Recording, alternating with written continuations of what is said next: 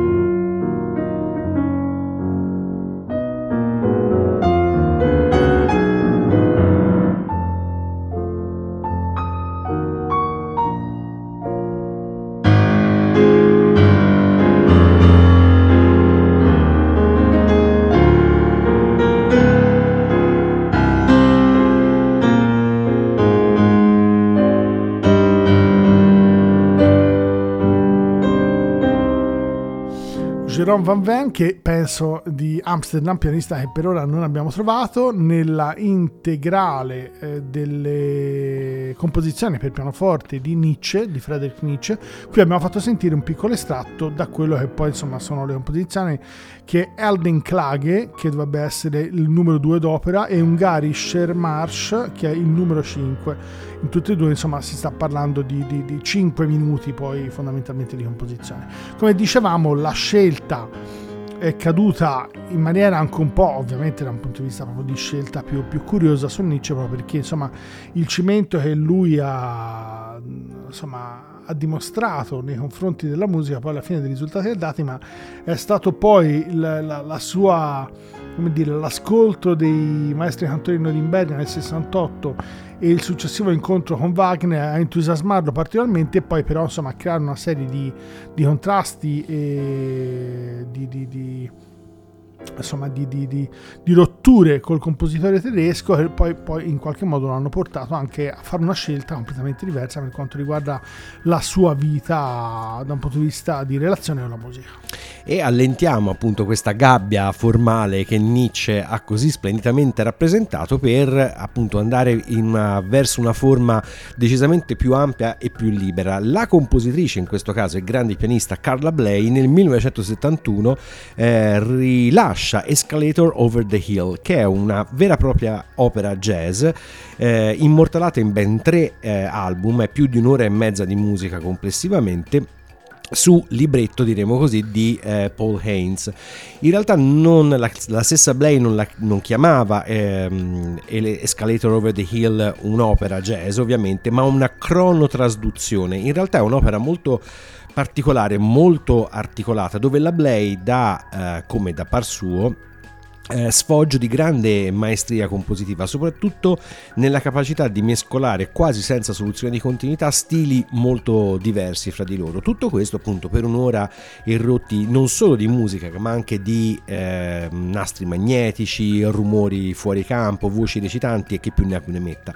Quello che colpisce di questo Escalator Over the Hill è appunto il caleidoscopio di stili e soprattutto la grande capacità di Carla Bley che uh, oltre a essere appunto un'ottima pianista è stata sicuramente una grande autrice soprattutto nel momento in cui è esplosa nell'ambito della scena jazz nella seconda metà degli anni 60 tutto questo appunto forma quest'opera magna che non è esattamente un esempio solitario nell'ambito né del jazz né comunque della musica diciamo extracolta, però appunto quello che colpisce è la capacità delle Blade di muoversi fra stili così diversi. Purtroppo non siamo riusciti a recuperare un estratto dalla registrazione originale appunto del 71, quindi quelli che ci andiamo ad ascoltare è un estratto, il brano si chiama End of Animals ma non lo ascolteremo tutto perché purtroppo è molto lungo, tratto da un'esibizione versione dal vivo proprio eh, di Carla Bley del 1998 a Vienna.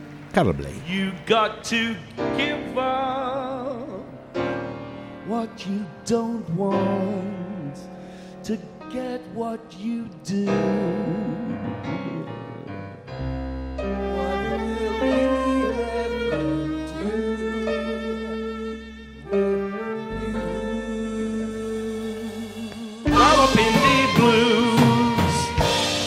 Mountain lands fighting for the view.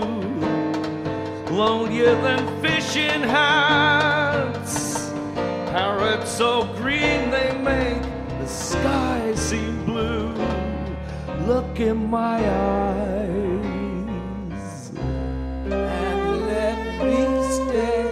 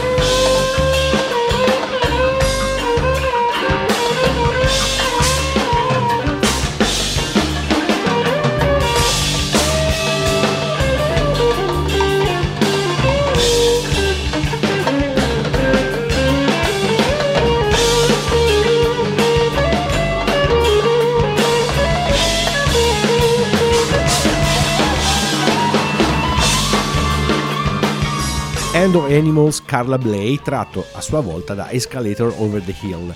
Allora, se noi avessimo preso un altro brano a caso all'interno di quest'opera mostruosa, sia dal punto di vista quantitativo che qualitativo, eh, avremmo potuto ascoltare una musica completamente diversa. Quello che ci interessa di questo piccolo estratto, in un'ora e rotti, un'ora e mezzo abbondante di musica, è questa specie di passaggio, fra virgolette, quasi un volo pindarico fra un'atmosfera quasi da cabaret, un po' brechtiana, che cosa a noi fa sempre molto piacere, a questi ritmi un po' fusion caraibici, un po' da appunto jazz rock anni 70 di questi passaggi Escalator Over the Hill è praticamente pieno, quindi se eh, vi annoia la musica sempre uguale è il disco che assolutamente fa per voi. Tra l'altro appunto mm, ci viene cara anche l'occasione di ricordare appunto il grande lavoro di Carla Blake, come abbiamo detto prima, eh, grande pianista, lei eh, un fantastico duo con il partner anche nella vita, il grande Steve Swallow al basso, pianista molto sintetica e per l'appunto molto minimalista, ma compositrice decisamente elefantiaca, come abbiamo avuto modo di assaggiare ma a questo punto, visto che siamo all'elefantiasi, esatto, Arcadio ne ha una bella. Allora, eh, non so da come dove cominciare. Comunque, comincia allora, dal fondo perché sono tanti. Sì, allora, praticamente eh, esecuzione della marcia slava di Tchaikovsky con 8097 strumenti musicali. Questa operazione che sembra alquanto non so come dirla perché poi è un po' boh, eh, ognuno insomma lascio l'interpretazione a ognuno singolarmente.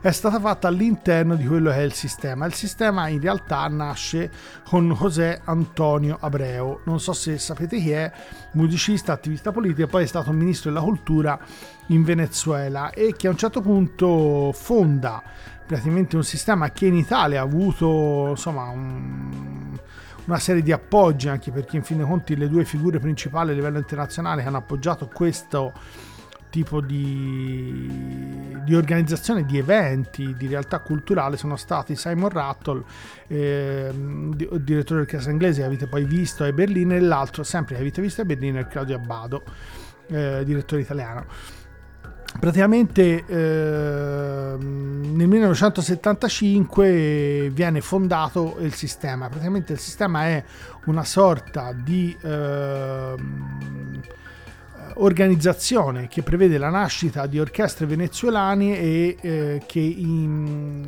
indirizzi praticamente la maggior parte dei giovani venezuelani allo studio degli strumenti per vivere e sviluppare attività musicali per cui sia come insegnanti sia come creazione fondamentalmente di orchestra all'interno del Venezuela. Questo è stato un progetto principalmente di natura sociale.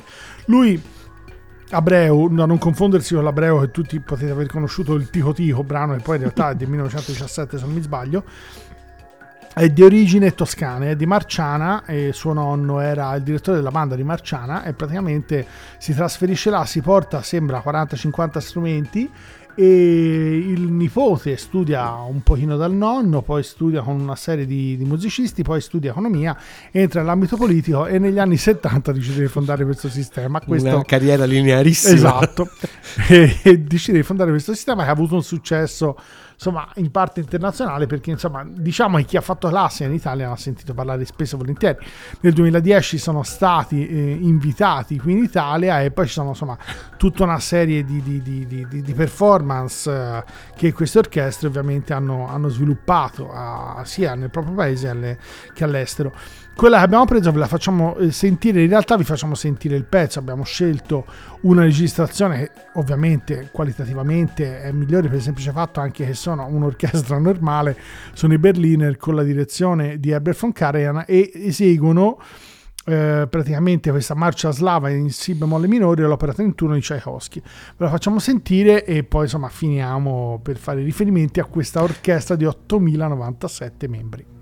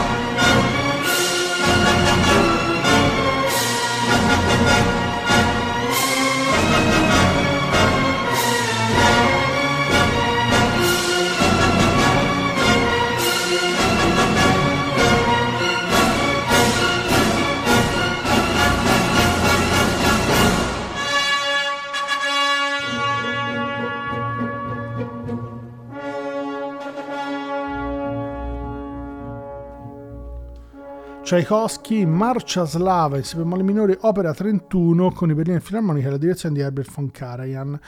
Questa che è peraltro un'incisione nel 1979, quattro anni prima, quattro anni dopo che insomma, è stato fondato questo sistema praticamente per mano di José Antonio Abreu che come dicevamo ha creato quello che è praticamente conosciuto come eh, insomma, uno dei principali eh, sistemi di organizzazione di quella che è l'attività musicale didattica in un paese. Il titolo, se non mi sbaglio, il nome anglofono sarebbe Foundation for the National Network of Youth and Children Orchestras of Venezuela, per capirsi abbastanza chiaro insomma, quale sia il senso e come dicevamo insomma, l'esecuzione è stata fatta. Ci sono due commenti se vi capita di vedere su YouTube andateci perché sono fantastici praticamente hanno fatto questa esecuzione che doveva prevedere 12.000 strumentisti, Capito. poi in realtà sono arrivati a 8.097, ma ci sembrano già abbastanza. Chissà la delusione dei 4.000 circa es- mm, esatto, esclusi. Ma penso non siano venuti loro in realtà. e praticamente hanno fatto questa esecuzione, il tentativo del Guinness del Venezuela, dell'orchestra più grande del mondo, e cioè è bellissimo perché c'è un primo commento e dice c'è chi può e chi non può, loro può. e il successivo invece pandemia in corso che facciamo idea, facciamo il Guinness per l'orchestra più grande del mondo, geniale.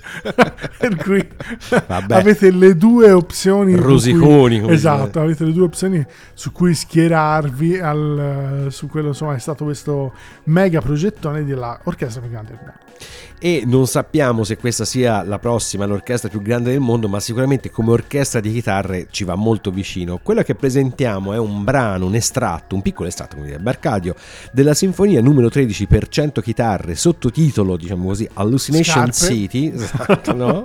Hallucination City, eh, 200 scritta... scarpe comunque. Ah, sì, è un momento alto, un momento di cultura, diciamo così eh, scritta e in questo caso diretta da Glenn Branca. Allora, Branca fa parte sostanzialmente di, quella, di quel novero di artisti che operando a New York nei primissimi anni Ottanta incrocia eh, la traiettoria della musica cosiddetta colta. Branca ha una serie di studi formalmente ineccepibili, diciamo così, alle spalle che poi lui ha ripudiato, eh, appunto musicisti di formazione, diremmo così, classica che incontrano i musicisti form- di, di, di, non, di, nessuna formazione, quelli per capirsi provenienti dalla scena punk e, e New Wave. E Branca sarà appunto significativo come personaggio proprio dal punto di vista storico per essere stato uno di quelli capaci di fare il ponte fra queste due realtà, per cui eh, ad un certo punto cominceremo a trovare band come i nostri cari Sonic Youth che eh, verranno ispirati eh, da Branca nel proprio lavoro e poi si rivedrà nella, alla fine degli anni Ottanta questa mh, ispirazione prendere la strada, diciamo così, inversa. Io pensavo Branca, Branca, Branca. No, non, è lui. Eh, non è lui. Allora, non è che venga a prendere in giro i tuoi. Non... si chiama Branca. Ci possiamo alternare oggi. Esatto. Eh. Oggi ce n'è per tutti i gusti. Tutti esatto. Gusti, per cui, appunto, una delle caratteristiche principali di Branca è il riuscire a mettere insieme questi ensemble, di solito più piccoli, di 100 chitarre e percussioni e chi più ne ha più ne metta, ma comunque improntati a queste grandi masse sonore appunto quasi in contrapposizione, almeno formalmente, con il minimalismo che proprio in quegli anni esplode eh, esattamente negli Stati Uniti. In realtà musicalmente Branca guarda molto attentamente al minimalismo, cosa che si può sentire appunto anche in questo estratto. Quindi ce l'andiamo ad ascoltare questa sinfonia numero 13 Hallucination City for 100 Guitars, Glenn Branca.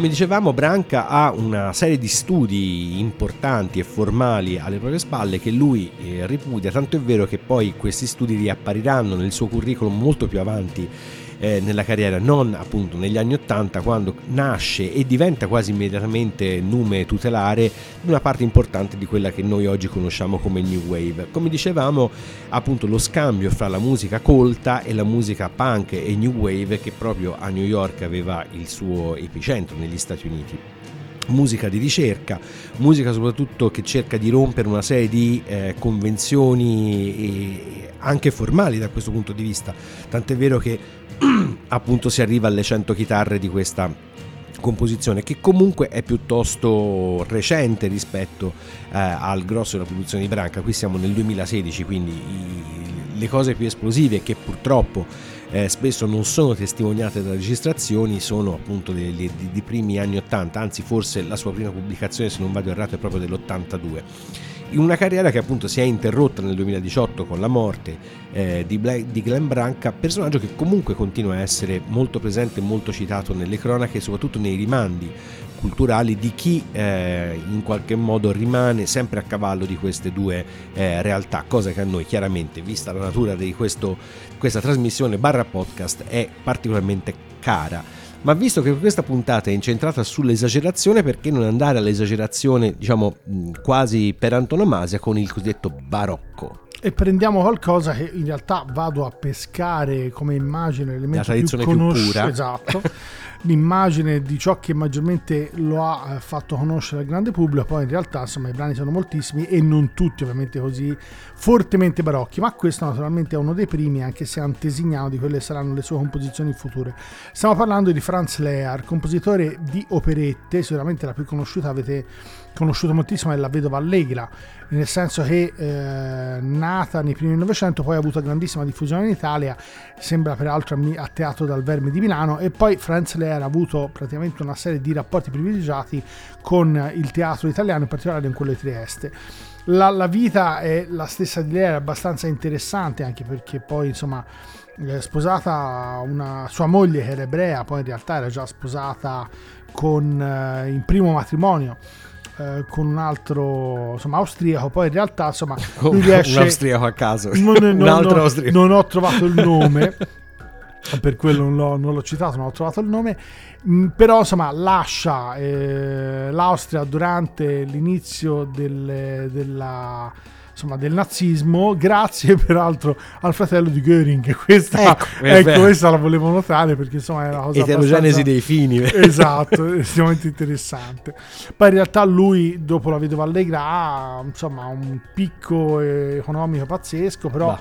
Fa un errore in borsa, perde praticamente tutto e con le operette successive invece si raddrizza. Questo insomma detto in soldoni il periodo finale. Il brano che facciamo sentire in realtà poi è uno dei brani con cui lui ha deciso deciso poi di eh, passare alla carriera di compositore, che è Gold Silver, il valzer, che in realtà un valzer che Franz Lera aveva scritto e che sembra insomma dovesse essere eh, eseguito davanti alla principessa Metternich. Per cui insomma l'ambiente era sicuramente quello insomma del uh,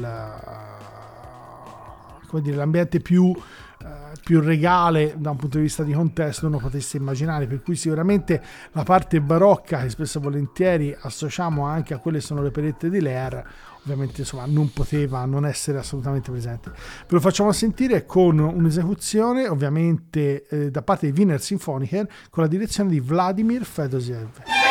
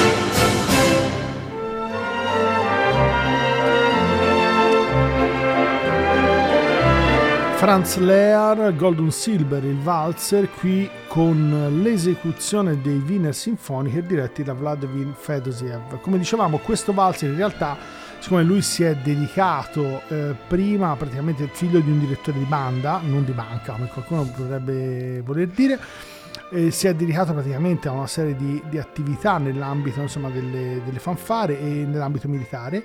A un certo punto insomma, gli viene data eh, la direzione del, di un teatro a Vienna e poi finalmente lascia insomma, per dedicarsi solo a una composizione, unita insomma, che ha richiesto un po' di tempo la composizione di questo valzer è quello che probabilmente gli ha fatto fare lo scatto maggiore proprio perché lo ha come dire, reso famoso internazionalmente. In realtà il valzer è stato eh, scritto apposta per una serata, un ballo mascherato dato alla principessa di Metternich che insomma definita insomma particolarmente raffinata eh, estrosa, non so cosa voglia dire estrosa, sa un po' di... Sappiamo tutti cosa vuol sì, dire so, estrosa. Non so se è tipo agile come si può dire a San Casciano, ma non penso, penso che sia un altro concetto di estrosità. E, però insomma eh, praticamente il valzer prende il titolo ovviamente da quella che è il tema della serata del, del ballo mascherato. Come dicevamo insomma l'aspetto sicuramente abbastanza barocco rococò eh, delle sue composizioni è quello che poi insomma maggiormente ci è rimasto anche nelle orecchie anche perché insomma è comunque il, il, l'autore di, delle romanze tipo tu che mai preso il cuore, eh, insomma, di, di, esatto, che poi negli anni in cui sono state scritte sono probabilmente veramente tutti riferimenti insomma, le nostre nonne sicuramente hanno avuto come, come elementi insomma, di riferimento estremamente forti. Oggi è forse un autore che non Dio si è dimenticato, ma si sente veramente molto poco. Forse ancora negli anni Ottanta poteva andare in scena a vedere qualche volta qualche operetta di Franz Lear. Ora in Italia è diventato un po' più, eh, più difficile insomma, ascoltare la sua musica. E con il prossimo passaggio siamo proprio nel barocco, quello più vero, anche se chiaramente toccando a me la tranche non può essere proprio quello originale. Però eh, se vi fosse mai sfuggito, in realtà a metà degli anni 60 qualche genio del male ha pensato bene di eh, infondere un po' della classica strumentazione barocca, che eh, tradotto in musica pop significa clavicembalo più qualche arco, all'interno appunto della tradizione rock ma siamo decisamente più nell'ambito pop, cosa che chiaramente fa abbastanza da brividire perché a parte certe cose diciamo eh, molto belle degli Stranglers in realtà il clavicembalo non ha mai avuto un grande spazio nell'ambito della musica rock e pop e questo insomma non a caso. Però negli anni 60 c'è chi questa strada l'ha cercata in qualche modo di battere coniando addirittura il termine di eh, rock barocco nel caso di una band oggi praticamente sconosciuta come The Left Bank. Allora in realtà i, i gruppi che hanno cercato diciamo, questa strada di arrangiamento molto ricco e di stampo pesantemente classico sono diversi. I Left Bank hanno avuto la fortuna di avere perlomeno un paio di brani eh, diciamo da top, ta- da top 10 eh, statunitense quindi questi sono in qualche modo passati alla storia anche se è un nome eh, oggi vi è più eh, dimenticato. Il brano che ci andiamo ad ascoltare Walk Away Renewed è il, uno dei loro grandi classici come dicevamo le canzoni sostanzialmente sono due.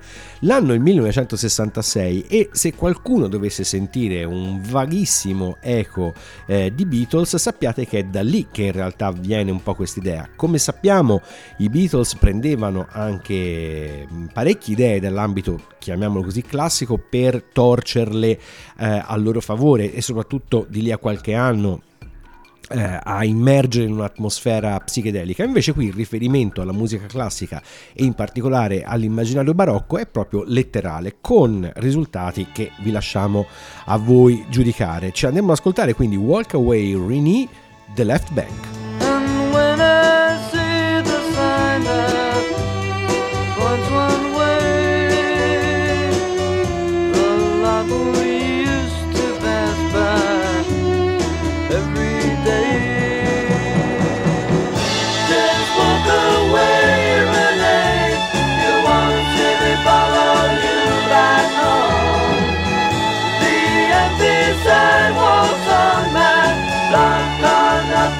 quiser.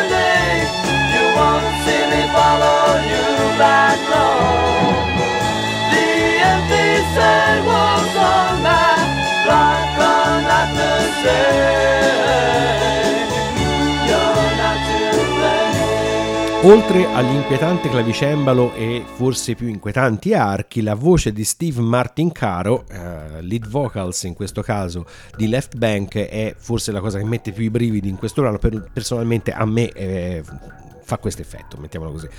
Sembra l'estratto, non si sa bene se da un film parodia, da un film dell'orrore, da un film di serie B, perché è talmente smarcata come cosa, talmente smaccata, scusate, come riferimento musicale da sembrare una parodia essa stessa. In realtà negli anni 60 non è questo l'aspetto forse più terribile musicalmente parlando, ma se vogliamo risalire proprio alla fonte dell'orrore dobbiamo andare nell'anno di grazia 1965 a recuperare il favoloso famoso lavoro di Joshua Rifkin, il quale ebbe la meravigliosa idea di tradurre alcuni classici dei Beatles già citati precedentemente, proprio in forma barocca. Quanto barocca? Esattamente quella della, della, sonata barocca, diciamo così, con la strumentazione, la piccola orchestra. Sono delle cose ai limiti veramente dell'ascoltabile e sicuramente decisamente oltre i limiti del buon gusto.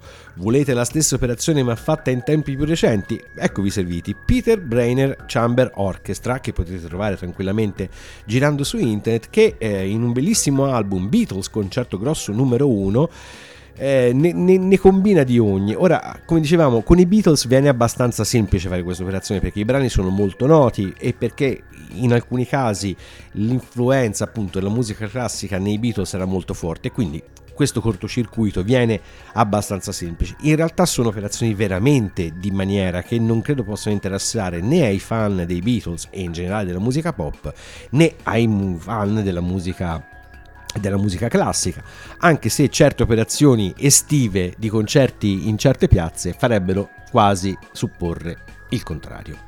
Qualche anno fa sono andato a Budapest e sono uscito da casa di List. È un aneddoto che non possono raccontare. Ah, ma l'aneddoto vero? Aneddoto... Sì, sì, ah, no. Esco da casa Pensavo di List. stessi leggendo qualcosa. E trovo due, do, due donne praticamente. Eh, a Budapest. Esatto. Mm vestite, vestite, non vestite, vestite praticamente, con due, insomma, praticamente in, in, intimo entrambe, però con una specie di impermeabile trasparente. E io avevo praticamente, insomma, non ero da sola, avevamo una, una specie di, di, di, insomma, di pastrano enorme, lunghissimo, sembravano due funghi praticamente. E dietro insomma, ci giriamo e vediamo queste praticamente donne seminude e, e, che vengono riprese mentre girano un porno. Questa è la mia zan, immagine. Zan. Esatto. E non so se siamo rientrati anche noi nel porno, però eh, insomma, eh sì, perché stavamo facendo delle riprese. Non so con che funzione, forse in funzione di funghetti. Però questa è stata l'immagine. Ci siamo appena usciti alla casa, insomma, ci siamo trovati questa, questa scena incredibile in mezzo in centro a Budapest. Comunque, il, l'aneddoto ha un motivo anche perché diciamo, abbiamo immaginato che da un punto di vista di, di, di, di tecnica visualista trascendentale, gli studi trascendentali di Listi fossero insomma un, un, riferimento sicuramente abbastanza interessante. Siccome ho già preso diverso tempo, ve li facciamo direttamente sentire.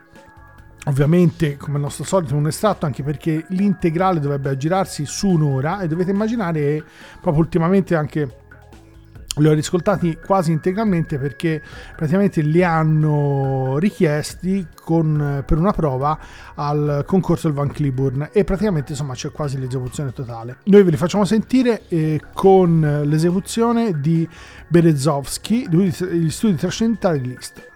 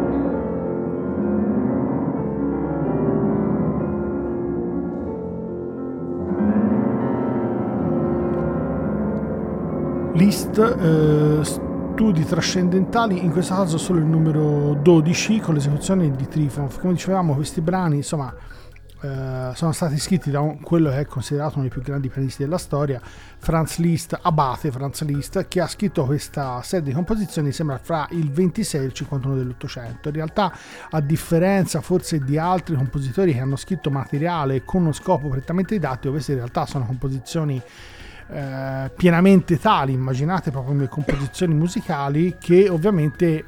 Eh, tentano ovviamente nuove strade da un punto di vista tecnico espressive de- dello strumento, anche perché poi insomma il pianoforte è nato sulla carta da non moltissimi decenni in quegli anni lì, per cui ancora le possibilità espressive dello strumento sono ancora enormi anche proprio nelle, nelle idee, nelle possibilità. Franz Liszt è un virtuoso, un grandissimo didatta e segna fondamentalmente forse un, veramente un passaggio anche fondamentale di quella che è la storia del, dello strumento proprio in assoluto e con questi brani che eh, insomma sono fondamentalmente insomma fra i brani che maggiormente segnano quelli che sono gli aspetti sicuramente principalmente tecnici anche se ovviamente proprio nati come composizione e non solo come brani didattici avevano lo scopo di allargare anche tutte quelle che sono le possibilità tecno-espressive che lo strumento propone e che poi in realtà sono continuate ad essere insomma, scoperte e ampliate durante sia la parte rimanente dell'Ottocento che del Novecento. E con il prossimo gruppo chiudiamo in un certo senso il circolo, il cerchio, scusate, iniziato appunto con Carla Bley nella primissima tranche, arrivando a una specie di eh, big band, perché questo come gruppo poteva risultare sia in questa tranche dedicata al virtuosismo, ma anche nella tranche dedicata a un mucchio di persone che suonano insieme, perché Snarky Puppy è un collettivo all'interno del quale hanno ruotato all'incirca una quarantina diversa di musicisti, ma che nella sua formazione, diciamo, standard conta la bellezza di 19 strumentisti una specie di big band composta da strumenti elettrici, elettronici e chiaramente acustici. È l'espansione, diciamo così, del concetto eh, un po' appunto di big band, ma anche e soprattutto di eh, gruppo jazz rock, perché questo è fondamentalmente il grande filone musicale al quale il progetto Snarky Puppy si riferisce. In questo caso, a differenza dell'atmosfera appunto caleidoscopica del lavoro di Carla Bley, qui si punta moltissimo all'esecuzione non non fredda perché poi in realtà il gruppo è eh, come dire particolarmente espressivo nonostante il genere spesso porti a una certa stitichezza emotiva. Però ecco si cerca soprattutto la soluzione eh, musicalmente bizzarra per così dire la soluzione che non ti aspetti sia dal punto di vista della costruzione eh, melodica armonica ma soprattutto dal punto di vista della costruzione ritmica come infatti il brano che ci andiamo ad ascoltare. Tratto da un loro album diciamo così una registrazione live del 2013 dal titolo We Like It Here il brano che ci andiamo ad ascoltare è What About Me, Starkey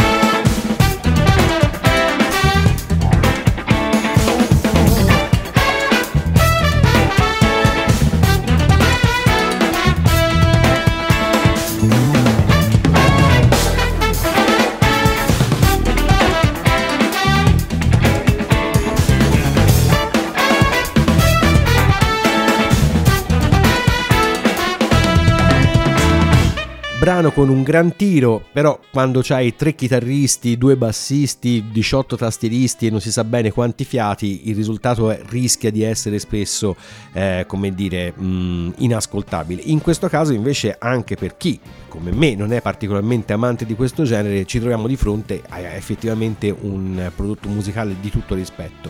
Michael League è il capo, diciamo, di Snarky Puppy, è il leader in un certo senso, bassista, cosa che va sicuramente a suo eh, a suo merito fonda questa specie di collettivo nel 2004, gruppo che ancora oggi ovviamente eh, in azione, quindi ormai la carriera comincia a essere lunga. Musicalmente appunto siamo nell'ambito del, del jazz rock, della fusion, anche se eh, come dicevamo precedentemente è una formazione che predilige l'espressione rispetto alla tecnica, anche se effettivamente dal punto di vista tecnico, come avete potuto sentire, non è che manchi niente, anzi in realtà spesso le, le, le, le soluzioni sono, come dire, mh, mm, come si dice dei fuochi d'artificio, Arcadio, pirotecniche. Pirotecniche. Eh, pirotecniche. Cosa che rende cosa, il progetto Snarky Puppy comunque interessante anche se siete amanti della ginnastica. Ma a questo punto, come summa, diciamo così, di questo ragionamento sull'esagerazione, sul barocco, sul leziosismo, eccetera, eccetera, il classico contributo classicamente letto dal classico Arcadio. Dopo Michelangelo la scultura, per dir come dicono tutti, si imbarocchisce, cioè non cerca più il bello, ma il bizzarro, lo stravagante. I muscoli delle figure si gonfiano, i manti onde sono vestite si avvolgono, si ripiegano goffamente. La personalità soverchia si impone alle riproduzioni del vero. Il barocco, perché sia veramente tale, bisogna che innalzi la ricchezza, qualche volta ammucchiata, più che ordinata. Bisogna che la innalzi alla maggiore potenza, con la quale si sostiene, si coordina ed appaga l'occhio in un effetto generale, come se un grande decoratore desse tutto, dirigesse tutto ad onorare la sua dote più alta. Alfredo Melani, architetto storico dell'arte e dell'architettura, attivo fra il 1859 e il 1928, anno di nascita e anno di morte, poi in quegli anni sarà stato attivo. Eh sì, di sicuro. In un certo senso. No. Interessante questa sua disanima rispetto appunto a un'epoca che noi ricordiamo come appunto un po' l'apoteosi appunto della leziosità, ma come abbiamo dimostrato ampiamente questa cosa ancora non ci ha del tutto abbandonato. E ora così. infatti? E ora infatti ci andiamo ad ascoltare i mh, mm, pirotecnici di nuovo Racer X che per ricordarlo sono il super gruppo di Paul Gilbert, chitarrista eccelso e grande didatta della chitarra, quel disgraziato di Juan Alderete che sentirete si deve fare un gran mazzo al basso, suonare delle cose assurde all'unisono e uscirne miracolosamente vivi. Stiamo parlando chiaramente di un gruppo di virtuosi, il brano si chiama Scarified e direi che per questa puntata dedicata all'esagerazione generazione, compreso l'aneddoto pornografico o simil pornografico o parapornografico di Arcadio, abbiamo concluso. Vi salutano Jacopo Fallani e Arcadio Baracchi. E ricordate che se quello che avete ascoltato questa volta vi fosse sembrato particolarmente strano, immaginate suonare la chitarra da astronauti.